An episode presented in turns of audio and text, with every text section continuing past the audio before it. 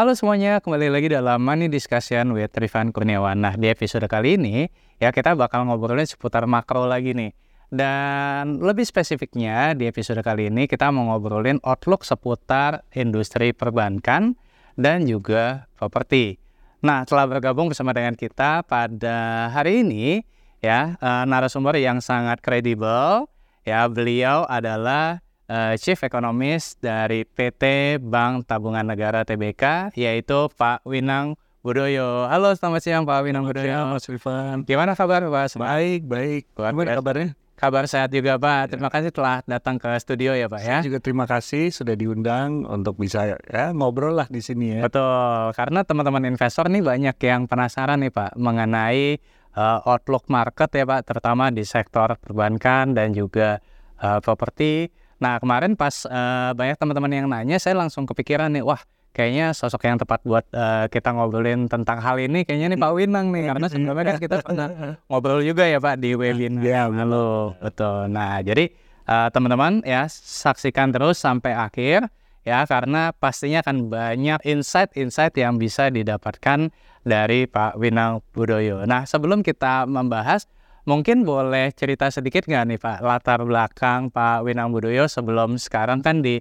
sebagai Chief Economist di P T Bank Tabungan Negara T B K.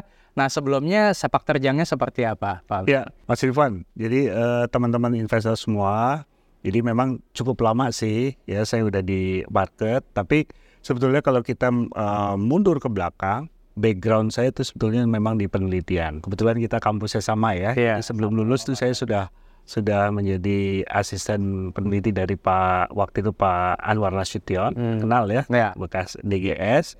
Kemudian setelah lulus saya masuk ke satu lembaga penelitian namanya C P I S, Center for Policy and Implementation Study. Nah, setelah itu pada periode itu saya dapat inilah, dapat beasiswa. Jadi sekolah dua tahun.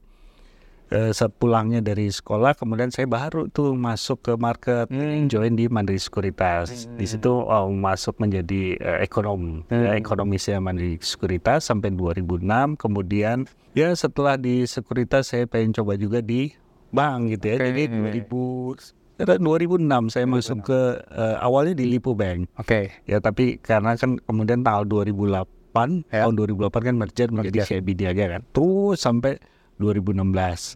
Nah, setelah itulah baru di dua ribu enam belas saya nggak join di uh, di di B T N. Jadi dari C I M B Niaga sebagai Chief Economist, kemudian di uh, B T N juga sebagai Chief Economist. Oke, nah makanya nih dengan pengalaman dua puluh tahun saya yakin banyak banget yang bisa di-share ke Nah, teman-teman investor ya Pak ya. Kan banyak juga nih teman-teman investor yang mungkin juga ingin meniti karir Pak di perbankan. Mungkin ada beberapa advice yang bisa diberikan ke teman-teman penonton Pak. Kalau misalkan ada nih di sini yang pengen karir seperti Pak Winang gitu kan. Apa aja nih Pak tips-tipsnya?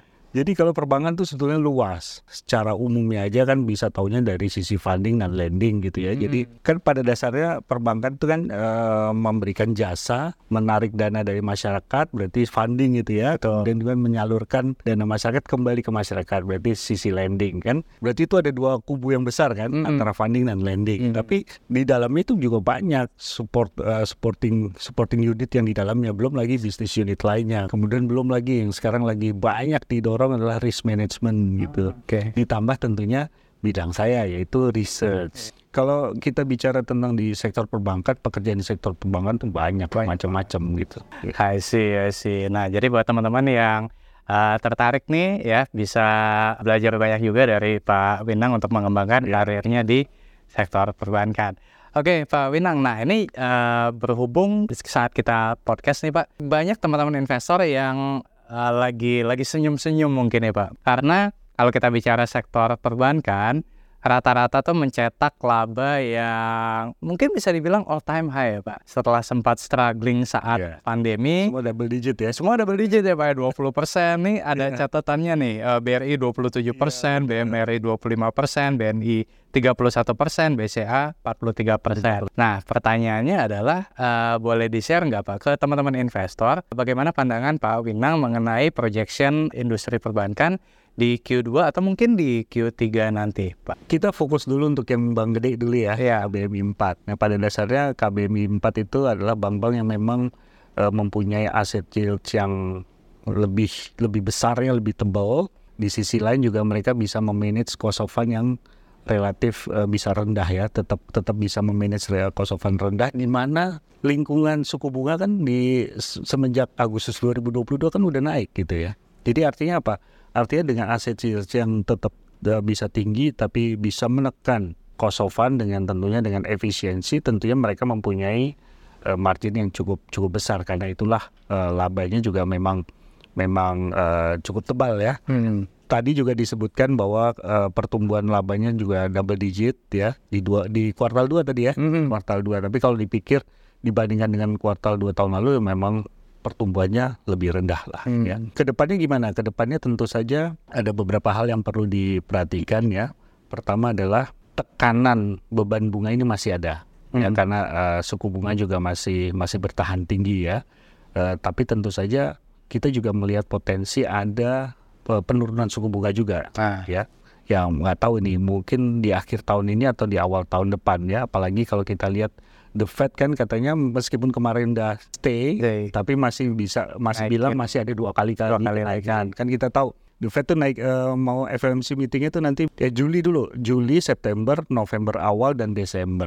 Kalau kalau dia bilang akan dua kali lagi berarti paling nggak Juli sampai September gitu hmm. ya. Tapi juga kalau dilihat dari futuresnya, Fed juga sebetulnya udah mulai ada tanda-tanda mau, mau nurunin. Yeah. Itu itu nanti kita bicarakan lebih lanjut lah. Tapi intinya juga sebetulnya yield yang masih tinggi dengan bank-bank besar itu yang masih bisa menekan atau melakukan efisiensi sehingga cost of fundnya lebih terjaga, itu tentunya masih bisa membuat margin yang tetap tetap tebal gitu ya. Jadi hmm. memang ada potensi saham-saham perbankan, tapi kalau saya bilang saham perbankan mungkin yang besar-besar gitu ya, itu masih uh, masih masih bisa bertahan. Tapi mungkin juga ada kemungkinan karena di tengah suku bunga yang masih tinggi ini mungkin bahwa pertumbuhan labanya tidak sebesar sebelum-sebelumnya. Oke. Okay. Pak, tapi kan kalau kita berkaca atau kita belajar dari pengalaman saat COVID yang lalu, Pak, di mana bank-bank sekelas uh, K B M I empat tadi juga sempat mengalami penurunan laba. Memang sekarang ini Indonesia belum belumlah meng- mengarah ke resesi, ya kan? Tapi kalau kita lihat di luaran sana kan, ya ada bayang-bayang resesi, Pak. Pertanyaan saya adalah, apakah ada kemungkinan kalau kita bicara bank-bank besar ini akan kembali uh, ada penurunan laba karena kenaikan C K P N tadi, Pak? Kalau kita lihat ya, kenaikan C K P N tentunya kemarin memang uh, dampak dari pandemi. Hmm. Ya, memang ketidakpastian masih masih ada gitu ya. Uh, kedepannya ketidakpastian masih ada, tapi satu hal yang sepertinya sudah sudah mulai terlihat itu tadi, era suku bunga tinggi itu kayaknya juga udah mulai berakhir gitu ya. Hmm. Jadi hmm. kita ambil aja B I. B I uh, policy rate-nya lima koma tujuh lima kelihatannya ini udah udah peak-nya nih kayaknya yeah, ya. Yeah. Kalau dalam bayangan saya meskipun ya meskipun Fed masih akan naikin dua, dua kali lagi, saya rasa dengan kondisinya kan berbeda nih. Di Amerika inflasi itu masih empat persen dari sembilan koma satu yeah. sih, yeah. tapi targetnya kan dua persen. dua persen masih dua, masih ada kita, dua persen. Di kita tuh di Juni inflasi udah turun jadi tiga koma lima. Betul. Bahkan untuk yang in, uh, core inflation udah dua koma empat delapan. Jadi kondisinya berbeda. Jadi saya rasa uh, sebagai upaya juga untuk mendorong pertumbuhan ekonomi, B I juga saya rasa akan bertahan di lima koma tujuh lima. Khusus untuk Indonesia saya lihat juga memang uh, potensinya lebih banyak akan turun daripada untuk naik lagi. Tapi kalau misalkan nanti uh, The Fed akan naikin dua kali lagi, sekarang kan The Fed lima koma dua lima, kemudian uh, B I lima koma tujuh lima. Kalau misalkan ada kenaikan dua kali lagi kan kemungkinan akan menyamai. Menyamai. Berarti spreadnya nol. Nah, nah itu gimana, Pak? Nah, ini nih. Jadi kalau kita lihat ya, memang kalau dulu selalu yang dilihat itu adalah uh, spread antara policy rate, mm-hmm. gitu ya. Tapi eh, saya melihatnya ini semenjak pandemi ketika Fed harus naikin, ya naikinnya lima ratus basis point nih dalam tiga, lima belas bulan. Hmm. Itu kenaikan yang paling cepat selama ini, karena sebelumnya eh, di tahun di, di kenaikan sebelumnya tuh eh, waktu yang harus dilakukan yang untuk naikin sekitar tiga ratus basis point itu butuh waktu sekitar dua tahun. Jadi hmm. sekarang memang cepat. Hmm. Karena apa? Karena memang dia harus naikin uh, bunganya dengan cepat hmm. karena harus nurunin inflasi hmm. ya. Hmm. Inflasi udah turun tapi tadi masih empat persen hmm. ya. Sementara kalau Indonesia tadi sudah turun juga dan sudah masuk dalam band uh, Bank Indonesia kan ya. tiga plus minus satu. Betul. Sekarang udah tiga koma lima. Nah, jadi kalau menurut saya uh, kita coba lihat juga bukan hanya policy rate, perbandingan policy rate, tapi juga market rate. Market rate contohnya apa? Ambil aja misalnya S B N U S dollar yang sepuluh tahun ya dengan U S D yang sepuluh tahun. Itu kalau kita tarik ke belakang sampai sekarang itu geraknya sama terus. Hmm. Selisihnya tuh sekitar seratus dua puluh basis point. Hmm. Jadi artinya apa? Artinya meskipun policy rate-nya menipis karena memang The Fed-nya naikin lebih agresif daripada B I, hmm. tapi market melihatnya nggak nggak nggak mempengaruhi sekali uh, spread dari suku bunga market gitu. Yeah, Jadi yeah, masih wow. bertahan di uh, selisihnya seratus dua puluh seratus dua puluhan basis point. Jadi memang uh, saya melihatnya sekarang yang harus menjadi patokan juga dalam kondisi yang tidak sama ini bukan lagi dari policy rate tapi lebih ke market rate sih. Oh, Oke. Okay. Nah, kalau berup, masih berhubungan dengan Bank K B M I empat, Pak. Mm-hmm. Ini kan kita tahu bahwa uh, kalau kita bicara Bank K B M I empat, rata-rata NIM-nya atau net interest yeah. margin-nya cukup cukup tebal ya, Pak ya. Nah, cuman kan kemarin belum lama ini juga Pak Jokowi sempat yeah. mengeluarkan statement gitu ya bahwa uh, ya apakah NIM-nya ini terlalu besar dan ada kekhawatiran nih dari market apakah jangan-jangan nanti kedepannya NIM akan dibuat menjadi lebih kecil dan perspektif atau persepsi investor, wah jangan-jangan nih uh, dengan NIM yang diperkecil laba akan turun nih. Nah itu gimana tuh Pak Winang? Ya teman-teman investor semua, kalau kita ngelihat NIM sebaiknya juga dibedah dulu. Ya sumber tetap tebalnya NIM tuh dari mana sih? Kalau bayangan kita kan pasti yieldnya dinaikin, eh, bawahnya stabil, stabil ya. Tetap. Tapi semenjak pandemi ini berbeda.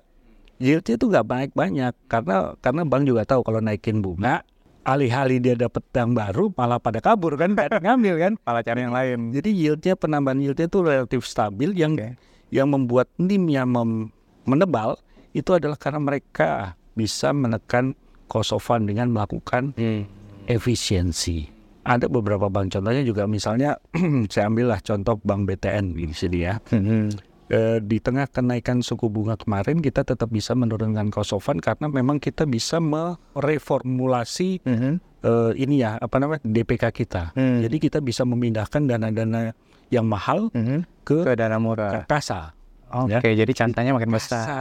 Di sini nih, karena saya udah ngomong KASA juga memang untuk bank-bank yang mempunyai kasa yang tebal itu yang memang bisa lebih lincah. Oh ya, sebelum kita lanjut mungkin buat teman-teman yang masih ini, kasa itu jadi adalah rasio dana murah nih teman-teman. Jadi kalau di perbankan kan ada tiga nih ya.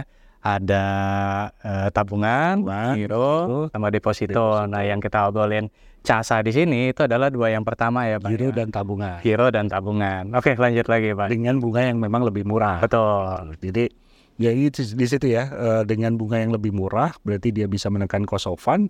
Sementara aset yieldnya itu relatif relatif ini relatif stabil, itu kan tentunya tetap aja bisa memperluas, memperbesar gitu ya. Kedepannya apa? Kalau itu kan dari sisi marketnya, kita bisa ngelihat juga ada potensi juga NIM uh, meleak, melebar dengan uh, kebijakan yang dilakukan oleh Bank Indonesia. Ada hmm. dua hal. Kalau tadi saya katakan ada potensi bunga akan turun. Yang kedua apa Mas Irfan? Kabarnya G W M, G W M. Oh, giro aja loh. Ingat.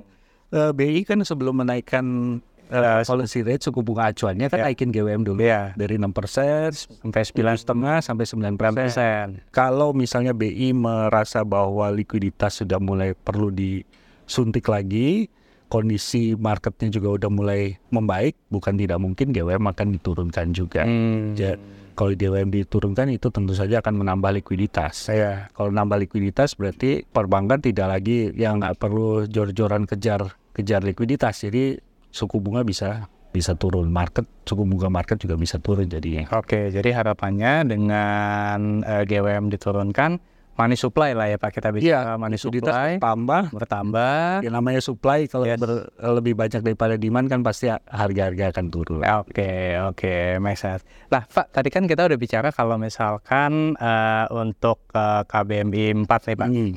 Nah bagaimana dengan proyeksi untuk K B M I tiga nih Pak, atau mungkin yang K B M I di bawah K B M I empat? Ya. Nah itu proyeksi kinerjanya gimana Pak? Ya pada intinya gini, kalau kita bicara tentang bank-bank yang di bawah K B M I empat berarti kita K B M I satu, dua, tiga gitu hmm. ya.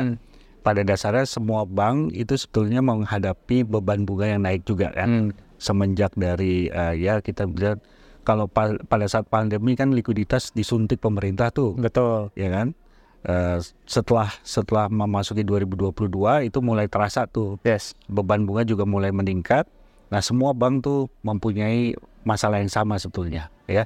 Tapi memang karena K B M I empat tadi uh, mempunyai porsi kasa yang cukup besar, sehingga mereka lebih lebih lebih apa ya lebih lebih fleksibel, lebih fleksibel. menghadapi menghadapi tekanan ini. Nah, untuk bank-bank yang lebih kecil memang agak uh, lebih me, tidak mempunyai uh, luxury seperti K B M I empat gitu ya, sehingga mereka memang untuk mendapatkan likuiditas mereka harus banyak menaikkan suku bunga, terutama mungkin banyak juga yang uh, memberikan special rate. Kalau special rate kan berarti bunganya pasti lebih mahal, ya, sehingga N I M-nya pasti akan juga lebih lebih terbatas gitu ya.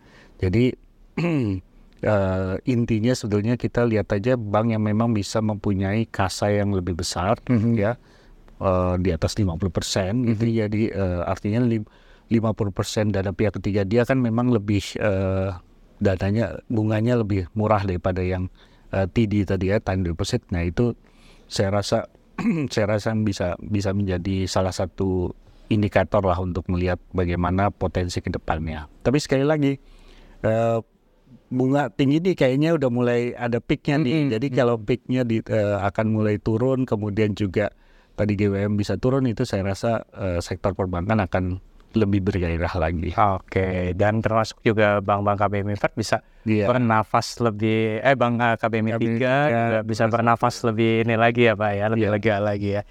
Oke Pak Winang, seru banget nih. Tadi yeah. kan kita udah bicara uh, soal K B M I, bank K B M I yeah. empat, K B M I tiga. Nah sekarang saya pengen uh, kaitin ke sektor properti nih Pak. Uh, sebenarnya kalau di tahun dua ribu dua puluh tiga ini kondisi dari sektor properti itu seperti apa sih Pak? Apakah sudah pulih atau atau gimana? Karena kan kayaknya uh, udah tidur cukup panjang nih Pak. Nah dua ribu dua puluh tiga ini seperti apa Pak? Nah Mas Rifan gini, kalau kita bicara tentang sektor properti mungkin ya mayoritas yang ada di pikiran kita adalah rumah harga satu M ke atas gitu. Betul.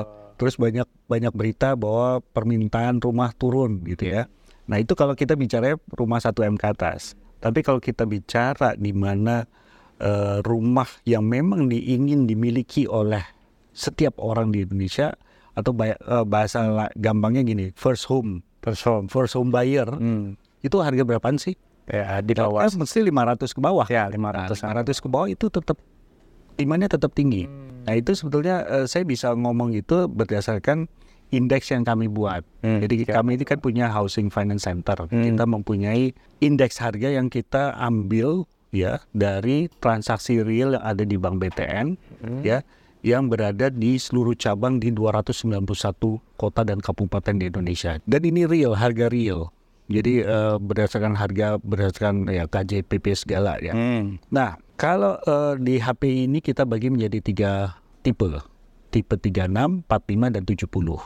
Nah, kenapa cuma sampai tujuh puluh? Karena ini adalah uh, mayoritas uh, rumah yang dijual melewat uh, yang diambil lewat B T N gitu. Okay. Di atas itu ada, tapi nggak setiap kota ada. Okay. Jadi supaya bisa apple to apple setiap kuartalnya, uh-huh. kita batasi hanya sampai tujuh puluh. Kalau di in terms of harga mungkin lima ratusan juta ke bawah gitu ya. Yang menarik adalah memang kalau kita ingat pandemi semua turun. Mm. Kredit turun. Mm. Ya, total kredit sempat pertumbuhannya negatif kan, hmm. karena nggak ada yang nggak ada yang ya di satu sisi nggak ada demand, di sisi lain juga perusahaannya nggak bisa operasi juga, nggak bisa beroperasi juga, sehingga kredit nggak jalan, akhirnya pertumbuhannya negatif. Kalau kita bandingin dulu pada saat itu memang eh, pada awal-awal pandemi K P R juga pertumbuhan K P R juga turun, tapi uniknya dia turunnya cuma sampai empat sampai lima persen. Oh, jadi sempat negatif. Okay. Setelah itu rebound lagi. Oh, oke. Okay. Nah, secara secara gampang kan itu artinya memang orang yang nyari K P R masih ada. Hmm. Ya, apalagi yang namanya pandemi orang justru cari rumah kan. Ya, yang tadinya eh, katakanlah di rumah cuma lima sampai enam jam, tapi ketika kemarin ada apa istilahnya P S B B segala kan harus dua puluh empat jam di rumah kan. Yeah. Nah, pada saat itulah orang baru sadar kita bukan cuma pu- eh, sekedar punya rumah, tapi harus rumah yang layak huni gitu kan. Jadi dia berusaha untuk cari. Belum lagi kalau kita lihat memang first home buyer ini masih masih cukup tinggi. Hmm. Yang backlog, angka backlog di Indonesia itu mencapai dua belas koma tujuh juta hmm. keluarga yang belum punya rumah sendiri. Hmm. Itu sebetulnya market sendiri. Nah, kembali ke H P I, H P I juga sama. Kita sempat eh, kita sempat turun pertumbuhannya di kuartal dua tahun dua ribu dua puluh saat dua ribu dua puluh ya. dua ribu dua puluh ya. Penjualan itu pada saat yang saya ingat waktu itu penjualan bukan karena demand-nya turun, tapi lebih karena nggak bisa ada transaksi. Ah, karena apa? Pertama, orang mau beli rumah kan harus ngecek rumahnya. Yeah. Kan ditutup tuh, nggak boleh kemana-mana. Orang nggak bisa ngecek rumah. Yang kedua, yang namanya mau akad kredit, yang namanya uh, harus di depan, ini kan notaris, harus tanda tangan. Uh, kan nggak bisa. bisa. Kan mau, yeah. kan benar-benar nggak ada penjualan pada saat itu ya. Karena itulah turun, tapi setelah itu naik lagi. Hmm. Ya dan uh, H P I terakhir itu di kuartal satu tahun ini. Pertumbuhannya enam koma lima delapan persen. enam koma lima delapan persen. Sementara untuk K P R sendiri, pertumbuhan K P R nasional itu tujuh koma tiga persen. Jadi terus okay. masih terus naik ya. Jadi okay. apa namanya harga-harga rumah kalau kita bicara secara secara umum ya, apalagi kalau kita bicaranya rumah dengan harga lima ratus juta ke bawah itu saya rasa permintaannya masih tinggi. Oh. Ditambah lagi kalau kita bicara K P R subsidi, pemerintah baru aja ngeluarin peraturan menteri kan. Hmm. Ya, dengan kenaikan harga dengan rata-rata tujuh persen untuk harga subsidi. Jadi memang saya rasa ini apa namanya? Ini akan tentunya akan membuat uh, developer lebih bergairah me- membangun rumah-rumah subsidi sehingga penjualan pasti akan lebih uh, lebih lebih tinggi lagi. Sehingga bukan tidak mungkin dengan pertumbuhan K P R nasional yang tujuh koma tiga di kuartal satu mm-hmm. di akhir tahun bisa aja sampai delapan sampai sembilan persen. Hmm. Pertumbuhannya bisa lebih tinggi bisa lagi. Lebih tinggi lagi. Oke, nah kalau bicara soal uh, dukungan pemerintah Pak, tadi Pak hmm. uh, Winang sempat mention sedikit, uh, apakah boleh dijelaskan lebih lanjut nggak Pak? Kira-kira uh, apa aja nih dukungan pemerintah ya untuk membangkitkan atau untuk menggairahkan kembali Pak sektor properti? Kalau dukungan uh, sebetulnya kalau kembali ke pandemi itu saya saya jadi uh, gembira, gembiranya apa? Karena di situ terlihat bahwa pemerintah tuh melihat sektor properti sebagai salah satu sektor yang memang bisa mendorong pertumbuhan ekonomi. Hmm. Buktinya apa? Buktinya ketika pandemi kemarin pemerintah mengeluarkan ini kan uh, L T V, L T V, kemudian P P N D T P, P P N D T P ya ditanggung uh, ditanggung oleh pemerintah ya. Itu sebetulnya salah satu upaya pemerintah untuk tetap mendorong uh, pertumbuhan uh, sektor properti karena sebetulnya kalau kita bicara tentang perumahan itu ada ini ya. Supply chain-nya tinggi banget, mm. ya hampir uh, seratus delapan ada seratus delapan puluh empat sektor yang ngikutin baik backward maupun forward gitu ya. Jadi artinya apa? Kalau perumahan itu berkembang, itu ada, uh, industri ikutan yang di belakang maupun di depan itu juga akan akan meningkat. Karena itulah pemerintah memang uh, memberikan memberikan beberapa stimulus yang terkait dengan sektor perumahan dan tentunya ke depan uh, saya rasa kalau kita bicara tentang perumahan terutama perumahan subsidi, hmm. saya saya kok tetap yakin itu masih menjadi salah satu uh, program utama pemerintah ya. Hmm. Apapun ya siapapun yang akan uh, men- masuk dalam pemerintahan pasti tetap akan menjadikan uh, perumahan subsidi menjadi salah satu program program utama pemerintah. Jadi di situ saya rasa sektor perumahan menjadi tetap menjadi salah satu sektor yang memang tetap uh, tetap manis gitu. I see.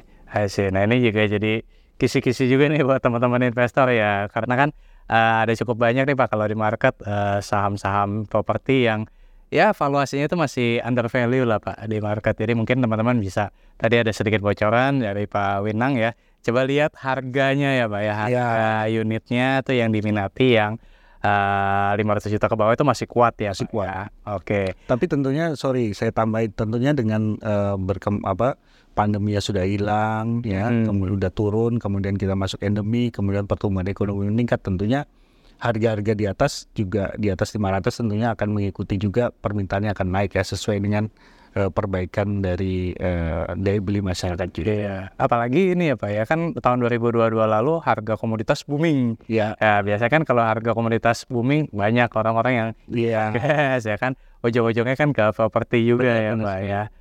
Oke, Pak, saya mau kaitin juga uh, sektor properti ini dengan uh, kita tahu bahwa belum lama ini uh, U S ya Pak, uh, baru saja menaikkan uh, debt ceiling-nya. Nah gimana nih Pak Winang melihat uh, dengan dinaikannya debt ceiling ini, apakah akan memberikan dampak positif atau malah sebaliknya Pak, negatif kepada industri mau, uh, industri perbankan maupun properti? Ya, dari dari uh, masalah debt ceiling itu sendiri sebetulnya kita bisa tahu ya, Amerika itu hidup dari hutang sebetulnya. Harus kita akui ya, Amerika hidup dari hutang. Tapi kalau masalah debt ceiling, coba uh, perhatikan itu adalah masalah yang selalu muncul setiap tahun. Betul ya.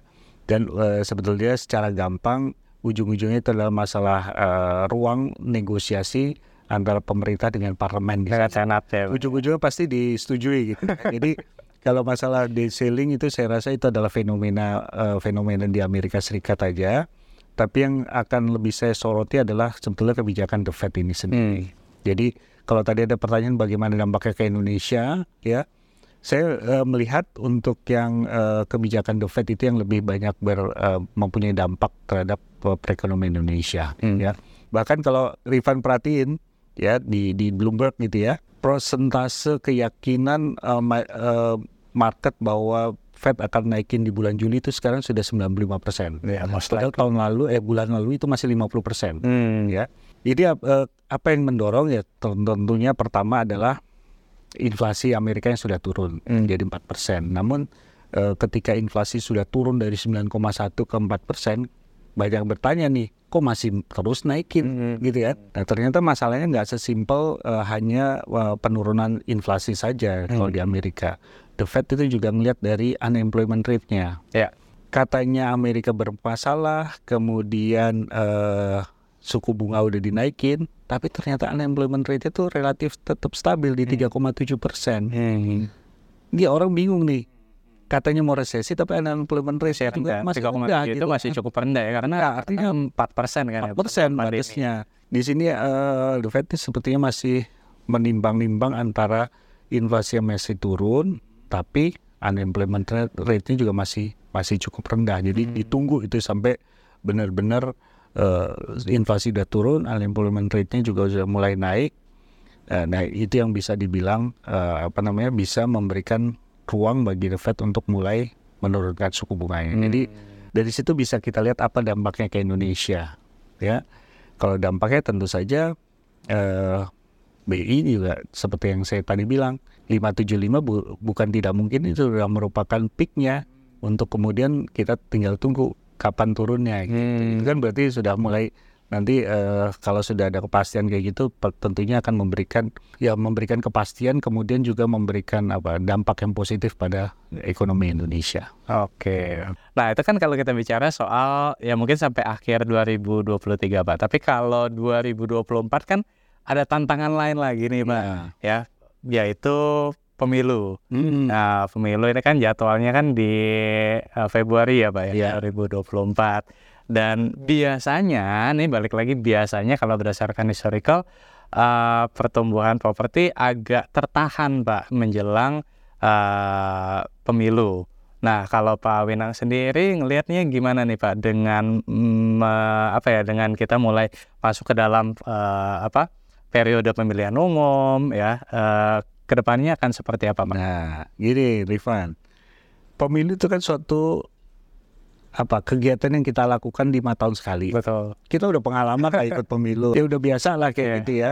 Jangan-jangan juga membuat sebetulnya jangan sampai pemilu itu mengganggu inilah, mengganggu kegiatan bisnis sebetulnya. Tapi uh, kita juga nggak bisa nggak uh, cuma bisa ngomong gitu. Kita harus lihat data historis juga. Hmm. Kalau kita tarik ke belakang, ya saya menarik menarik data ke belakang sampai tahun dua ribu empat uh, pemilu di dua ribu empat ada hal yang menarik bahwa set tahun sebelum pemilu itu biasanya pertumbuhan kredit dan K P R itu naik. Okay. Ya. Setelah itu mencapai puncaknya, habis itu mulai turun. Turun juga bisa jadi bukan karena masalah, bukan karena masalah pemilunya, turun karena masalah high base kan. Okay. Jadi sebetulnya kalau di sini saya tuh uh, saya rasa tidak perlu ditakuti lah masalah pemilu karena satu itu sudah kegiatan yang lima tahun sekali kita jalankan dan juga kalau kita coba aja lihat tren uh, ke belakang. Satu tahun sebelum pemilu itu pertumbuhan kredit dan juga dalam hal ini saya juga uh, mengamati K P R juga trennya naik terus gitu. Hmm. Ya, karena kalau khusus untuk K P R karena emang demand-nya masih tinggi sih. I see. Jadi secara umum ya saya rasa pemilu itu tidak perlu menjadi penghalang lah sebetulnya. Bukan sesuatu momok yang menakutkan, bukan sesuatu yang menakutkan. Gitu ya Pak ya. Harus rajin membaca. Jadi kita udah tahu lah sebelumnya. Oh oke. Okay. Uh, meskipun saya bilang sejak dua ribu empat uh, kondisinya seperti itu, ya tentunya dengan mem- membaca sesuatu yang terbaru kita bisa tahu sedikit banyak apa yang akan terjadi ke depannya gitu ya. Oke, okay. Rajinlah membaca kembali. Oke, okay.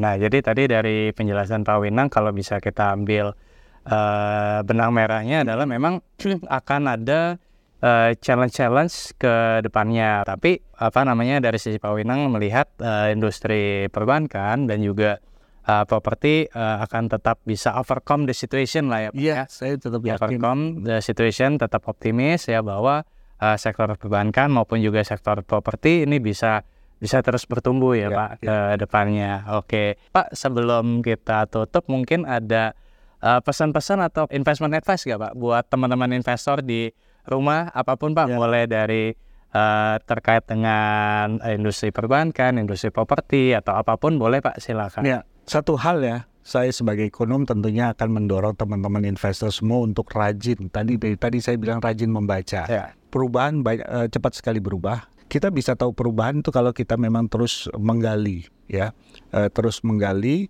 dan juga tentunya eh, untuk melihat bagaimana dampak satu kebijakan terhadap eh, ya katakanlah emiten. Bukan eh, berarti kita melupakan itu aja, tapi kita juga harus melakukan ini ya. Eh, banyak kan yang mengatakan analisa top down itu juga harus kita lakukan. Hmm. Jadi kita melihat secara global dulu bagaimana kondisi makro secara global, ya kemudian mungkin mengerucut ke Indonesia, berarti tetap makro tapi lebih ke Indonesia, ya. Setelah itu mungkin eh, turun lagi ke bawah secara sektoral. Ya sektoral. Ya dari sektoral baru masuk mengerucut ke emiten atau perusahaannya. Hmm. Ya karena banyak yang bilang apa di antara uh, di antara hut, di, di tengah hutan yang kering pasti masih ada satu ya. Satu pohon yang tetap tumbuh hijau so. Gitu ya. Jadi karena memang kalau kita lihat pergerakan kan selalu ada kesamaan bisnis cycle antara market cycle dengan economic cycle kan. Tapi memang market cycle pasti mendahului daripada economic cycle. Jadi betul. Itulah.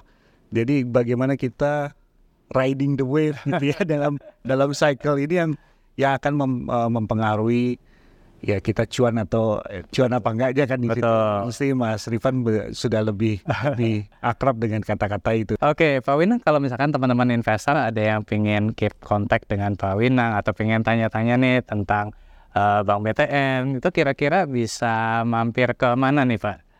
Kita bisa lihat masuk aja ke website kita ya, di situ ada ada uh, bisa menghubungi di bagian investor relations ya.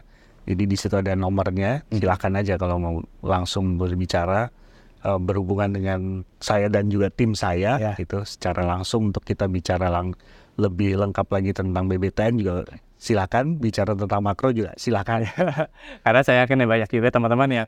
Aduh, pengen punya rumah. Jadi bisa tanya-tanya juga. Ya kalau pengen punya rumah sebetulnya masuk ke website kita juga bisa. Karena di situ ada pilihan, hmm. pilihan baik untuk yang rumah baru maupun rumah second dengan uh, kita pakai yang tiga enam nol. Jadi, jadi ya ada lagi karena pandemi kita nggak bisa langsung tinjau rumah, kita dekatkan rumah itu lewat website. Jadi kita masuk ke website B T N, ya di situ bisa tiga enam nol melihat kondisi rumahnya. Ah, ya. Oke, baik. Uh, terima kasih Pak Wina atas waktunya dan sharingnya. Saya juga banyak uh, belajar dan saya yakin juga teman-teman juga banyak belajar dari sesi podcast kita kali ini. Dan seperti biasa, kalau kalian suka dengan podcast ini, jangan lupa untuk klik like, subscribe, dan juga share nih ke teman-teman kamu supaya manfaat dari podcast ini makin luas lagi ke depannya ya. Uh, akhir kata, uh, salam dari saya Rifan Kurniawan ya. Kita ketemu lagi di sesi Money Discussion episode berikutnya. Bye bye semuanya. Thank you Pak Winang. Thank you, thank you.